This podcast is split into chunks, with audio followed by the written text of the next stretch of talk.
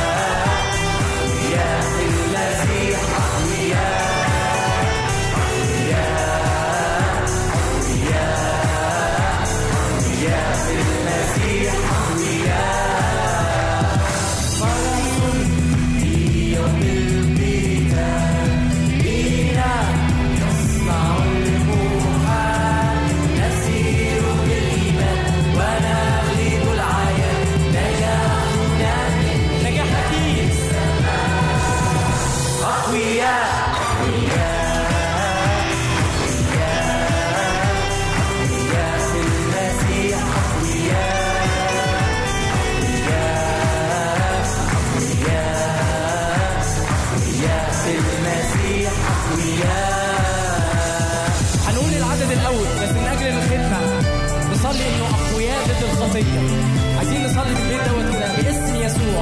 أقوياء ضد الخطية. من العالم أقوى. من الشيطان أعلى. باسم يسوع. تعالوا نعلن كده إننا واقفين ضد الخطية. بكل صورها. أقوياء. لا لعمل الجسد. لا لجاذبية العالم. نحن أقوى. الذي فينا أقوى من الذي في العالم. باسم يسوع. صلي معايا كده ضد الخطية. ولو في قيد خطية معينة باسم يسوع.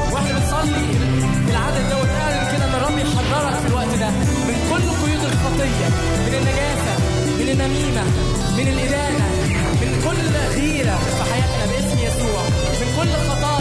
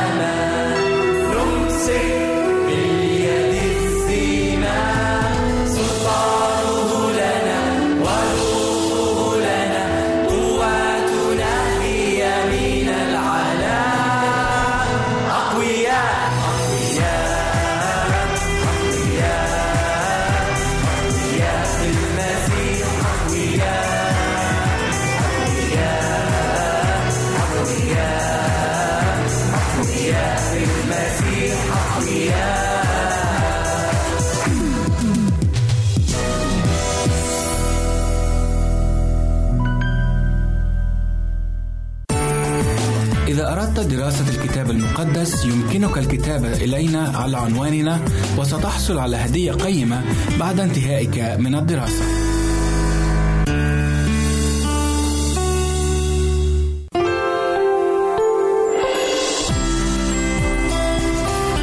هنا إذاعة صوت الوعد. لكي يكون الوعد من نصيبك.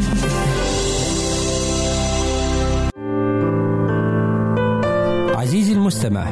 يمكنك مراسلتنا على عنواننا الإلكتروني Arabic at awr.org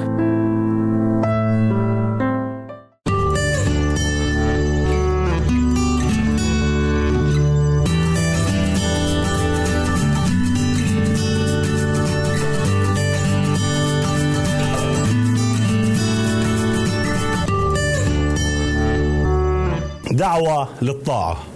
قراءتنا مأخوذة من رسالة بطرس الأولى والعددين الرابع عشر والخامس عشر من الأصحاح الأول. كأولاد الطاعة لا تشاكلوا شهواتكم السابقة في جهالتكم بل نظير القدوس الذي دعاكم. كونوا أنتم أيضا قديسين في كل سيرة. كثيرا ما نسمع عن فضيلة الطاعة وثمارها كثيرا ما نتعجب لقصصها ونسعد لقديسيها لكن هل لنا علاقة مباشرة بفضيلة الطاعة؟ هل نحن مستعدين لتنفيذ أول طلب أو أمر يطلبه الكتاب المقدس منا؟ والسؤال الذي يطرح من يجب أن أطيع ولماذا أطيع؟ دعونا نتعرف اولا على ما تعنيه الطاعة. هي قانون الحياة المسيحية الذي فيه نتمتع بكل ما هو عال. والطاعة هي حياة الفردوس. وعدم الطاعة أي العصيان هو فقدان حياة الفردوس. وعندما نذكر كلمة الخلاص أول ما يخطر على بال الكثيرين منا رسالة بولس إلى أهل روميا إذ أن هذه الرسالة هي أكمل تفسير للبر بيسوع المخلص. وإن كان في الكتاب المقدس أي مرجع يمكننا أن نجد فيه علاقة بين الخلاص والطاعة أكثر ما تتكرر في رسالة بولس الرسول إلى أهل روميا وهو المرجع الذي لنا من الكتاب المقدس الذي يتكلم عن الطاعة والخلاص في الكتاب المقدس. وفي هذه الرسالة يبني الرسول بولس هذا الموضوع الرائع بشكل بسيط حتى يسهل يسهل تذكره بسرعة وسهولة. الرسول بولس يبدأ موضوعه موضوع الطاعة ويطوي رسالته كلها بهذا الموضوع. ونجد الطاعة تتبوأ رسالة روميا من أولها إلى آخرها وكأنه يعانقها بكل محبة. فالرسول بولس يقول في بداية رسالته والأصحاح الأول والأعداد الستة الأولى بولس عبد ليسوع المسيح. المدعو رسولا. المفرز لإنجيل الله الذي سبق فوعد به بأنبيائه في الكتب المقدسة عن ابنه الذي صار من نسل داود من جهة الجسد. وتعين ابن الله بقوة من جهة روح القداسة. بالقيامة من الأموات. يسوع المسيح ربنا الذي به لأجل اسمه قبلنا نعمة ورسالة لإطاعة الإيمان في جميع الأمم. الذين بينهم أنتم أيضا مدعوو بيسوع المسيح. أحبائي ولنتعرف بحسب رسالة بولس الرسول إلى أهل روميا على خمس خطوات قدمها بولس حول الطاعة. والخطوة الأولى هي قبول دعوة المسيح. يبدأ بولس الرسول رسالته هذه بطاعة الإيمان. وهذه أول خطوة بعينها. وهذه هي الخطوة التي يتعثر فيها الكثيرون من بداية حياتهم المسيحية. فهم يفصلون ما بين الطاعة وما بين الإيمان. كأن الاثنين منفصلان فعلا أو متحدان معا سويا على جماعة من الناس دون غيرها. أما تعليم الكتاب المقدس فلا علاقة له بأي من هذا القبيل. فهو لا يعلم الطاعة من جهة والإيمان من جهة أخرى بل يعلم طاعة الإيمان. هناك كنيسة وإيمان في هذا العالم. والعالم عنده الكثير ليقوله بخصوص الإيمان بربنا يسوع. لكن هذا المعتقد باطل. لأنه يقتصر على الإيمان وحده. أما الإيمان الذي عرفه بولس فكان إيمان الطاعة. ما هو إيمان الطاعة؟ الذي تحدث عنه الرسول بولس. لا يقوم الرسول بولس بتعريف هذا الإيمان مباشرة لكنه يقدم لنا تلميحا واضحا. كانت طاعة الإيمان بين كل الأمم لأجل اسم واحد الرب يسوع المسيح. كان عمل الرسول بولس واستعداده بأن ينهض كرسول ويدعو الناس للمسيح. كان عمله أن يكرز ببشارة الملكوت. وأن النقطة المركزية بالنسبة للخلاص ليست إنه علينا أن نعمل شيئا ما أو أن نؤمن بأمر ما بل أن امرا قد عمل لأجلنا نحن. إنها الدعوة التي ننالها من شخص واحد من الرب يسوع المسيح.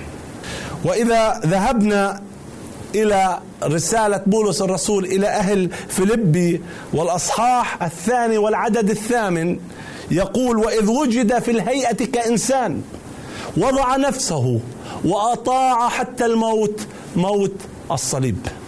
هذه هي الطاعة التي قام بها الرب يسوع المسيح التي قام بها الإبن لينفذ الخلاص. وضع نفسه تواضع. وهنا نتعلم من رب المجد التواضع. لكي نطيع وهو أطاع. أطاع الآب. ووضع نفسه ونزل إلى أسفل نقطة لكي ما يرفعنا معه في السماويات. ومثالنا نحن هو الرب يسوع المسيح. ونحن نجد ربنا يسوع يجعل من هذا الأمر الخطوة الأولى للخلاص منذ بدايته خدمته كما في الأناجيل. فهو يدعونا تلميذا وراء تلميذ للطاعة. إن طاعة الإيمان أحبائي ليس أننا نحفظ الوصايا أو أننا نبحث عن الخلاص أو أن نحاول أن نجده بل هي قبول دعوة المسيح. ثانيا البر بالطاعة وهذه النقطة الثانية التي يتكلم بها الرسول بولس في رسالته إلى روميا والأصحاح الخامس والعدد التاسع عشر. فيقول لأنه كما بمعصية الإنسان الواحد جعل الكثيرون خطاة هكذا أيضا بإطاعة الواحد سيجعل الكثيرون أبرارا. يجب علينا أن نعترف بأن البر يأتي بالطاعة. كل من يقومون سلوكهم مع ربنا يسوع يفعلون ذلك بالطاعة وحدها لا بسواها.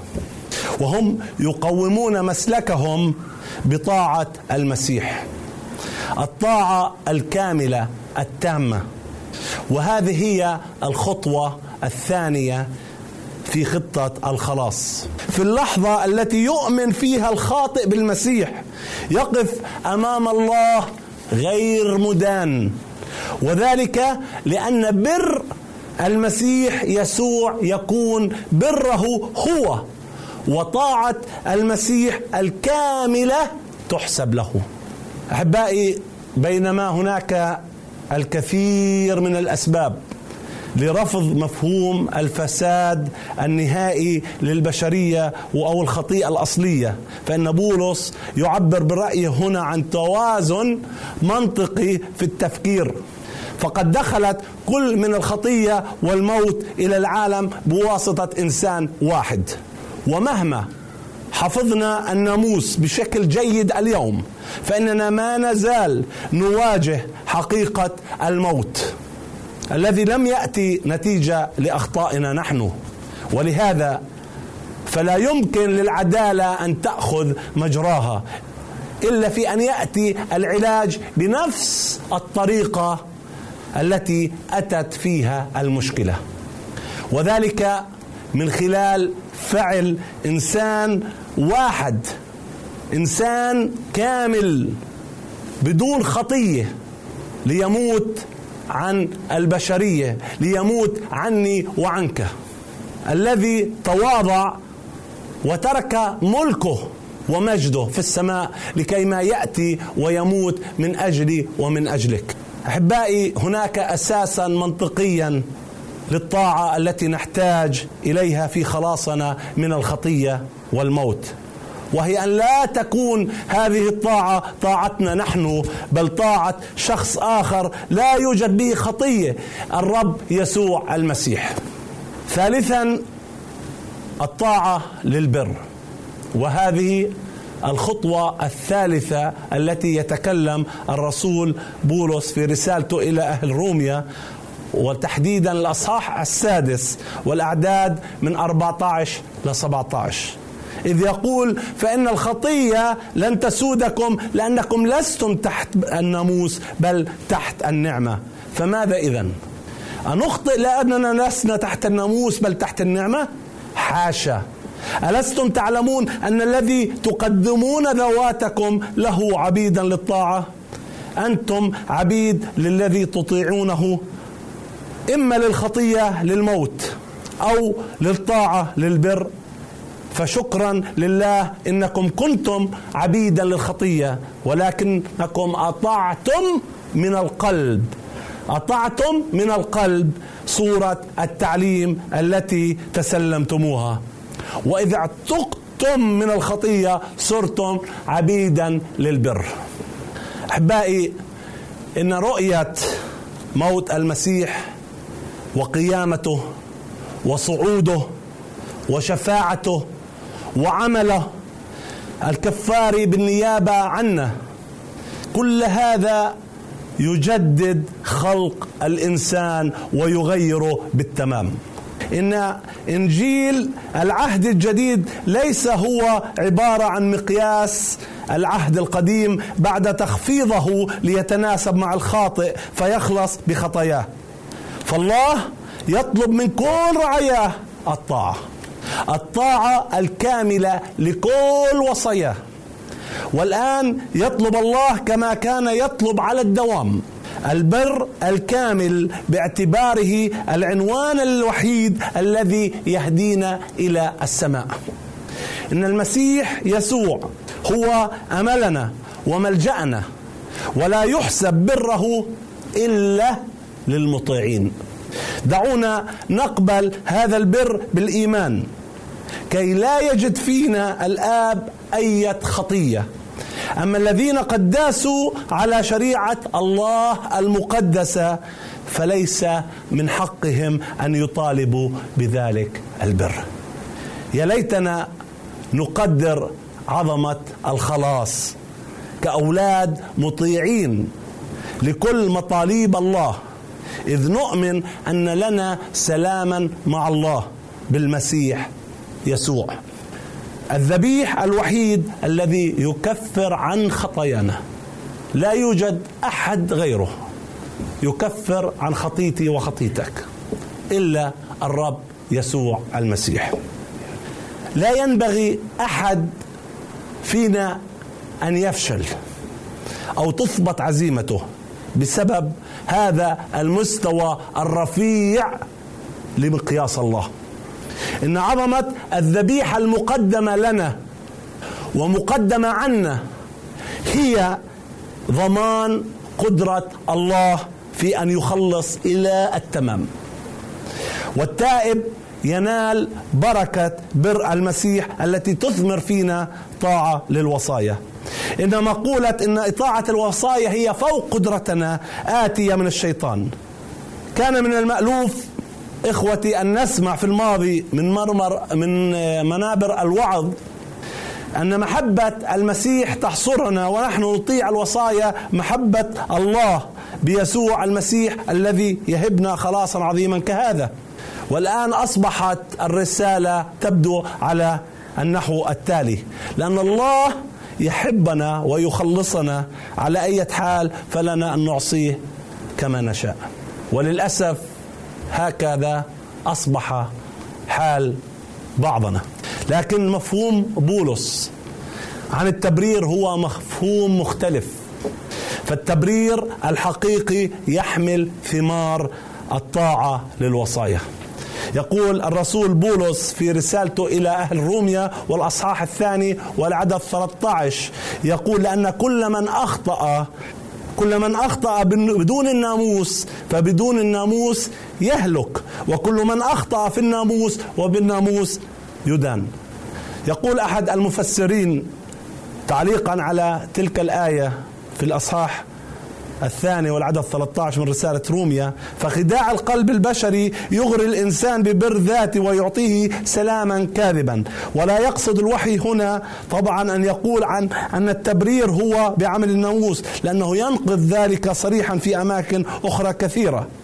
لأنه إن كان بالناموس بر فالمسيح إذا مات بلا سبب.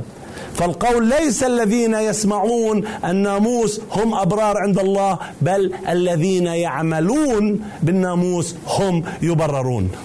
لا يقصد به أن التبرير هو بالناموس بل إن العبرة ليست بمجرد السماع بل بالطاعة بل بالعمل.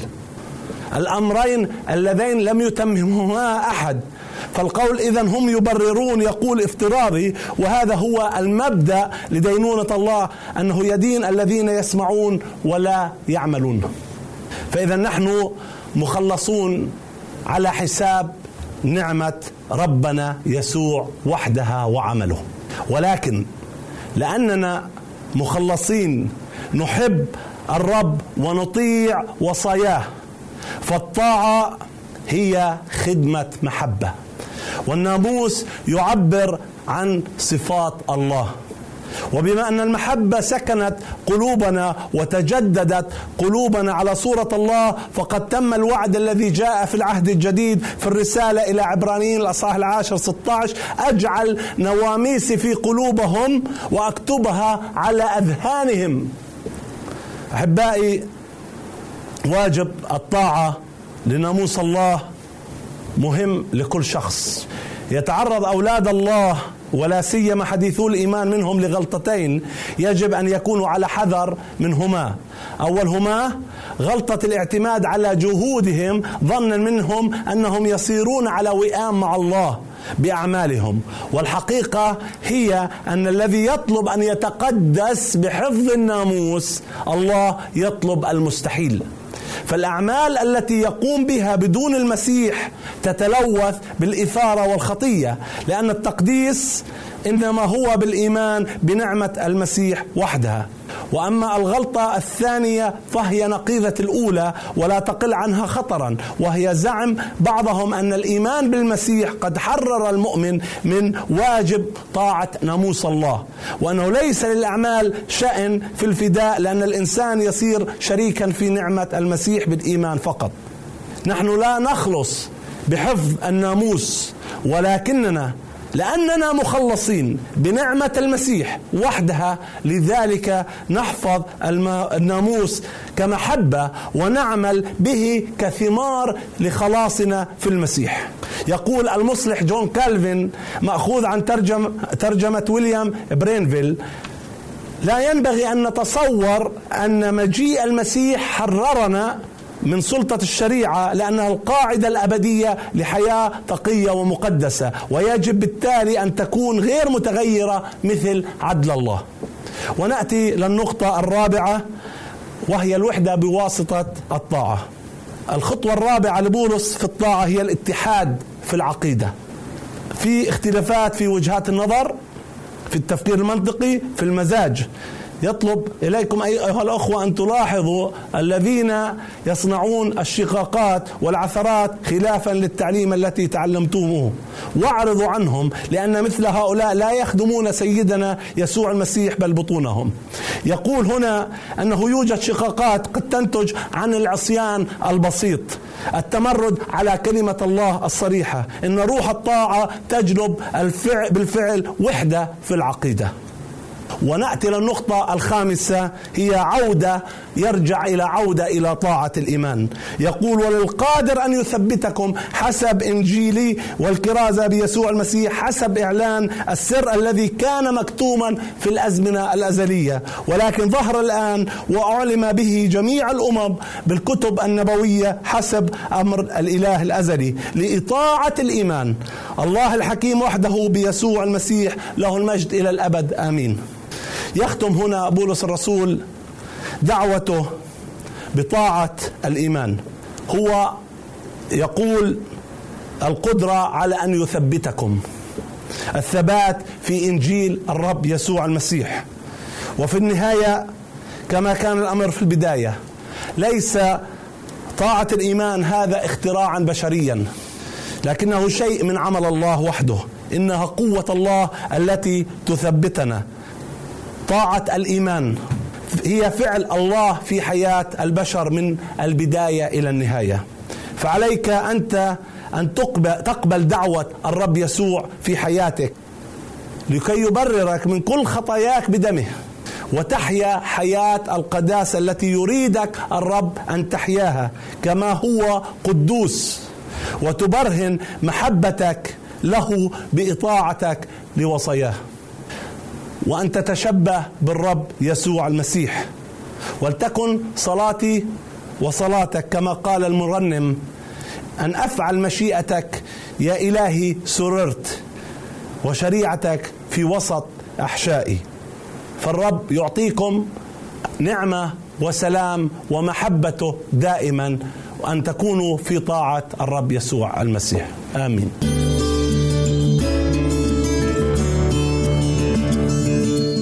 عزيزي المستمع يمكنك مراسلتنا على البريد الإلكتروني التالي Arabic at awr.org العنوان مرة أخرى Arabic at awr.org ونحن في انتظار رسائلك واقتراحاتك. أنتم تستمعون إلى إذاعة صوت الوعي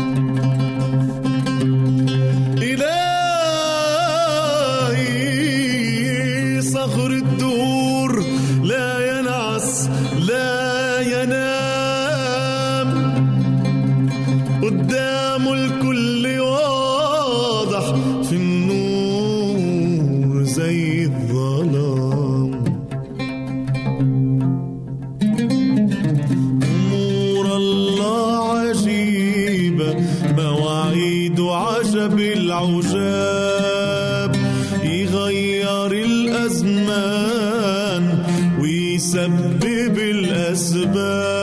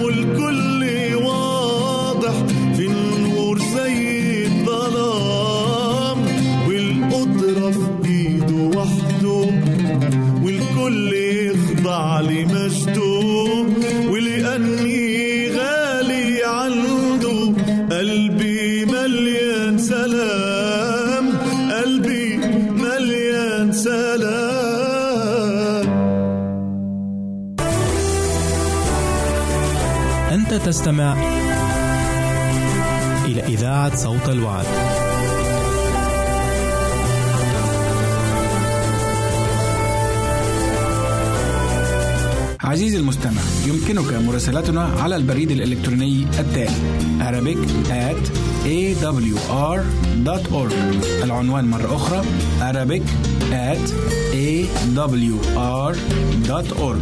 ونحن في انتظار رسائلك واقتراحاتك. أعزائي المستمعين أهلا بكم أصدقاء أعزاء فمعكم تحلو الصحبة.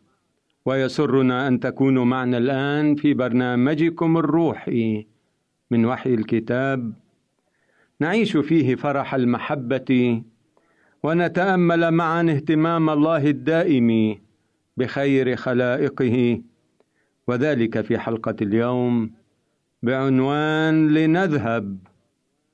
ومن هذا المنطلق يردد صاحب المزامير ترنيمة المصاعد في المزمور المئة والثاني والعشرون والآية الأولى قائلا فرحت بالقائلين لي إلى بيت الرب نذهب فلنعش في صحبة الرب الدقائق القادمة مع كل البركة. من دواعي الفرح والإلهام أن نزور بيت صديق فدفء المحبة والشركة تبرر أي تضحية متضمنة في هذا الصدد. والمسيح يسوع هو صديق ألصق من الأخ. الكنيسة هي هيكله. قال السيد المسيح فيصنعون لي مقدسا لأسكن في وسطهم. اذا فعندما يذهب المؤمن إلى بيت العبادة فهو يتقابل مع الله هناك بمعنى حقيقي وهذا يفسر فرح المرنم عندما دعي إلى بيت الرب. وهذا مهم أعزائي لأن الكتاب المقدس يعلن أن المسيح هو صديق الخطاة وهذا في حد ذاته ينبغي أن يشجع أضعف ابن لملك الملوك أن يأتي بتواضع في حضرته طالبا الغفران والسلام والقوة ولكن القلب البشري يميل بطبيعته أن يسير في الاتجاه المعاكس لله عندما يكون هناك شعور بالذنب في داخل نفسه. كان ذلك هو الحال مع آدم وحواء في جنة عدن فبعد أن تعديا نهي الله ظلا مختبئين حتى وجدهما الله. يقول الكتاب أنه كان ماشيا في الجنة عند هبوب ريح النهار. ونادى الرب قائلا آدم آدم أين أنت؟ وإذ وجده مختبئا في وسط شجر الجنة. سأله السؤال الثاني من اعلمك أنك عريان؟ مهما حاول الإنسان تجنب الموضوع فهو سيواجه حتما خالقه في النهاية. كثيرا ما يتضمن عملي كمرشد روحي زيارة الرجال والنساء الذين ارتدوا عن إيمانهم السابق. وإذا اسالهم عن سبب ارتدادهم فإن السبب الأكثر شيوعا بينهم هو أنهم يعانون من ضعف في حياتهم ولا يبدو أنهم قادرون على التغلب عليه. وعوض عن أن يكونوا مرائين فإنهم فضلوا ترك الكنيسة وردي على مثل هؤلاء أن أذكرهم بأن المسيح لم يأتي ليدعو أبرارا بل خطاطا إلى التوبة وأن الأصحاء لا يحتاجون إلى طبيب بل المرضى. إذن المريض هو الذي يذهب إلى الطبيب والمستشفى لينال الشفاء. وهكذا الكنيسة هي المركز العظيم لله للشفاء الروحي والذين يذهبون إليها معترفين باحتياجاتهم الروحية ينالون بركة ويفرح قلبهم. فإذا شعرت بضعف الإيمان اذهب إلى الكنيسة فقد يكون الله قد أعد رسالة خاصة لك اليوم. تنعش إيمانك وتشدد عزيمتك. أعزائي يتكلم الله معنا بطرق شتى. ولا ننسى أمنية عاشها إمام المرنمين وهو يتغنى بجمال الرب في هيكله فيقول ما أحلى مساكنك يا رب الجنود تشتاق بل تطوق نفسي إلى ديار الرب. قلبي ولحمي يهتفان بالإله الحي ويتدرج في امانيه حتى يطوق إلى أن يقف على عتبة بيت الله. فيقول لأن يوما واحدا في ديارك خير من ألف اخترت الوقوف على العتبة في بيت إلهي على السكن في خيام الأشرار.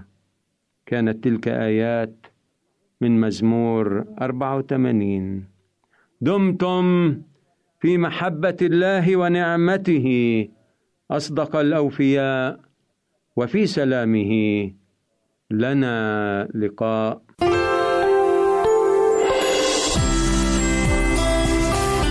هنا إذاعة صوت الوعد. لكي يكون الوعد من نصيبك.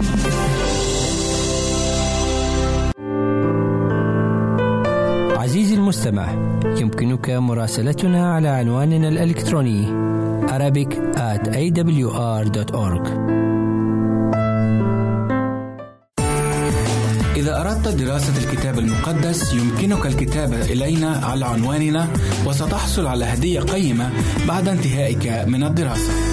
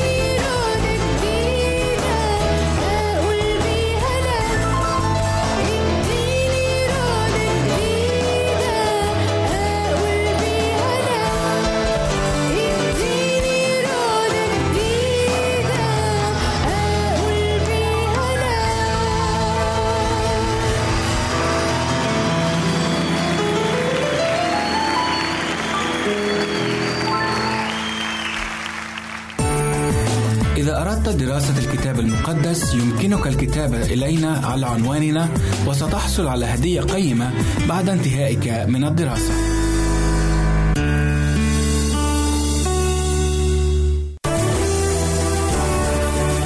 أنت تستمع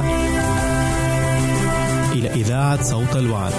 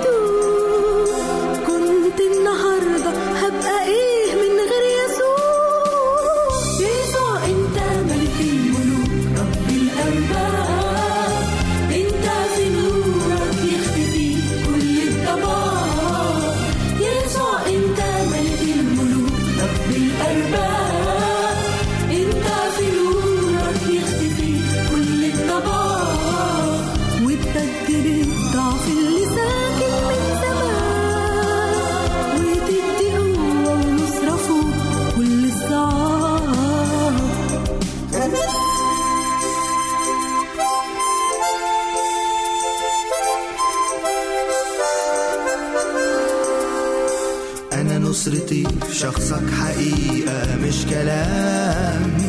بعد الهزيمة اللي ملت قلبي دموع. أنا نصرتي في شخصك حقيقة مش كلام. بعد الهزيمة اللي ملت قلبي دموع. أنت بتملى القلب فرحة وسلام. كنت النهاردة هبقى أنت ملك الملوك رب الأرباب. أنت في نورك يختفي كل الضباب. يسوع أنت ملك الملوك رب الأرباب. أنت في نورك يختفي كل الضباب. وتبدل الضعف اللي ساكن من زمان وتدي قوة ونصرة فوق كل الصعاب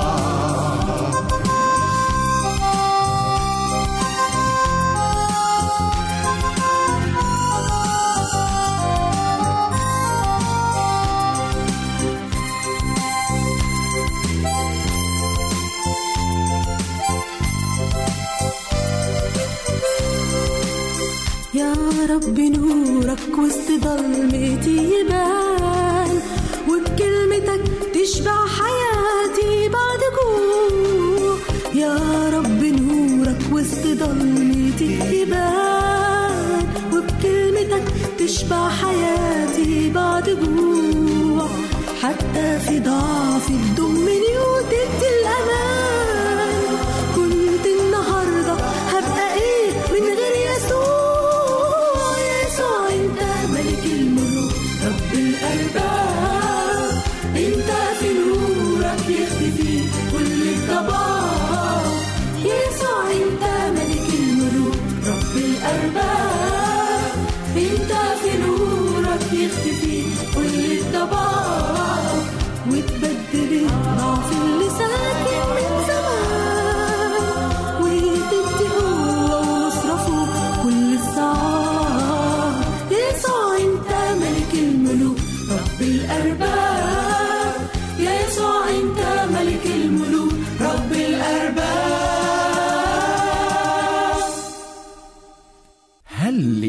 من مثيل. كلا وألف كلا. إن المسيح قائد قادر مجيد فريد ظافر. صارع الموت فصرعه وأمر البحر الهائج فأسكته. وشفى الأبرص النجس فأبرأه. ولمس نعش ابن الأرملة فأقامه وإلى أمه أرجعه. إنه ملك الملوك المتوج. فتوجه على عرش قلبك ليقودك في موكب نصرته كل حين. إنه سيد الأسياد الغالب فاقبله ليغلب فيك وبك ولك إلى أبد الآبدين. إنه رب الأرباب المقتدر وصلاتنا أن تعلنه ربا لإرادتك وفكرك وعواطفك. باسم المسيح آمين.